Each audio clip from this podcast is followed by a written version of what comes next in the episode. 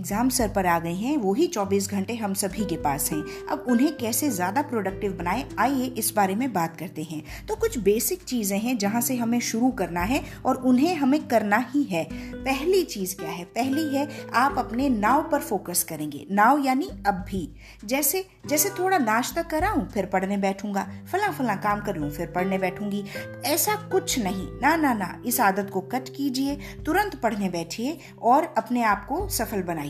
दूसरी बात क्या है? दूसरी बात यह है कि अपने साथ एक समय लेकर चलिए। जैसे जैसे अपने पास एक घड़ी रखिए थोड़ा टाइम सेट कर लीजिए, एक डेढ़ दो घंटा, जिस भी हिसाब से आप टॉपिक निर्धारित करें, उसे डेढ़ घंटे में तैयार करके ही उठेंगे, ऐसी आदत डालिए। इससे आपको बहुत बहुत फ़ायदा होगा।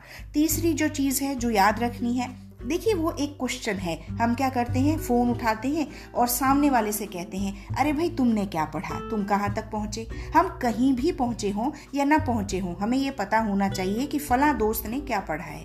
तो कभी भी आपको ऐसा नहीं करना। अपने साथी को फ़ोन करके कभी ना पूछें कि उसने क्या पढ़ा है। इससे क्या होगा? आप तो जो पढ़ लेंगे, सो पढ़ लेंगे, पर उससे पूछने पर आपके मन में एक हीन भावना आ जाएगी। भाई, इसने कहीं ज़्यादा तो नहीं पढ़ लिया? मैं रह जाऊँगा। ये हमें डीमोटिवेट करेगा, इसलिए ऐसा बिल्कुल नहीं करना, बिल्कुल नहीं करना। अगली बात क्या ध्यान रखनी है? अगली बात हमें ये ध्यान रखनी है कि हमें मोबाइल पर टाइम को रिड्यूस करना है। माना कि कोई नोटिफिकेशंस मोबाइल पर आते हैं, पढ़ाई भी आजकल तो मोबाइल से होती है, पर यूँ ही एक मैसेज चेक कर लूँ, कुछ फनी सा देख लूँ, कोई ईमेल चेक कर लूँ, ऐसे करते करते बहुत सा समय चला जाता है और हमारा कोर्स बचा रह जाता है। इसलिए इससे बिल्कुल भी दूर रहना है। फ़ोन को साइलेंट कर दें, उसका वाइब्रेशन बार बार आपको डिस्टर्ब ना करे और आप अपने फ़ोन को उठाने का बहाना ना बना सके। इसकी प्रैक्टिस कीजिए, ये आपको बहुत लाभ देगा। अगली जो चीज़ है जिस पर हमें काम करना है, वो खुद को कॉन्फिडेंस देते रहना। जैसे आपने कोई टॉपिक कंप्लीट कर लिया, कुछ अच्छा किया है, उसको टिक करते चलिए और टिक के साइड बाय साइड लिखिए वेरी गुड जैसे ही आप उसमें वेरी गुड लिखेंगे ना, आप शाम को जब देखेंगे कि आपने कितने सारे वेरी गुड लिख लिए हैं तो आपको बहुत मोटिवेशन फील होगा और आप आगे बढ़ेंगे। छोटी सी आदत है, अपना के देखिए। अगली बात जो हमें नहीं करनी है, वो है गॉसिप जैसे जैसे कुछ सुन लिया, इसको सुना दिया, उसका सुन लिया, और अरे जितनी भी चर्चा है, जितना भी इम्पोर्टेंट नेगेटिव पॉजिटिव न्यूज़ है, चाहे वो अखबार की हो या कहीं और की हो, बाद में ही सुन लेंगे, ऐसी भी क्या बात है? तो अभी इतना ज़रूरी नहीं है, इस बात को ध्यान रखना है। आप अभी पर फोकस करेंगे, बाकी बातें बाद के लिए।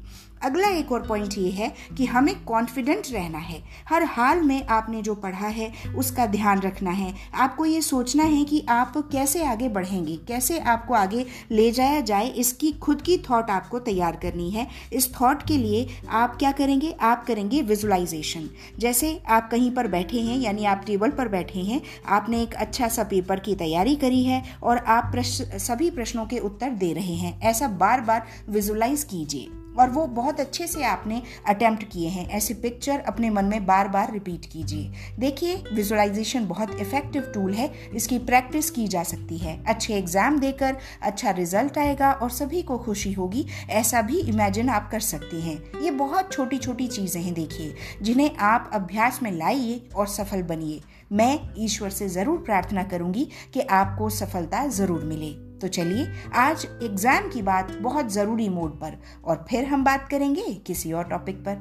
मैं ये चाहूँगी कि आप भी कमेंट में मुझे सजेस्ट करें कि और आप किस विषय में सुनना चाहते हैं। तो चलिए, आज की बात यहीं तक। आप सभी अपना ध्यान रखिए और बहुत अच्छे एग्ज़ाम्स दीजिए। Thank you